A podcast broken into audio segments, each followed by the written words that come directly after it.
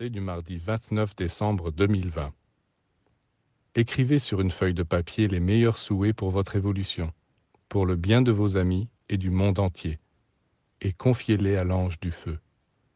Le feu est le messager de l'invisible, et dès l'instant où ces papiers sont brûlés, les entités en haut commencent à en prendre connaissance, à les étudier pour voir comment elles peuvent leur donner satisfaction. Bien sûr, il ne faut pas s'attendre à ce que ces demandes se réalisent du jour au lendemain. Mais si vous êtes patient et si vous continuez à faire des efforts, à travailler dans le sens des demandes que vous avez exprimées, vous les verrez se réaliser un jour. Car là où le feu participe, il y a toujours des résultats.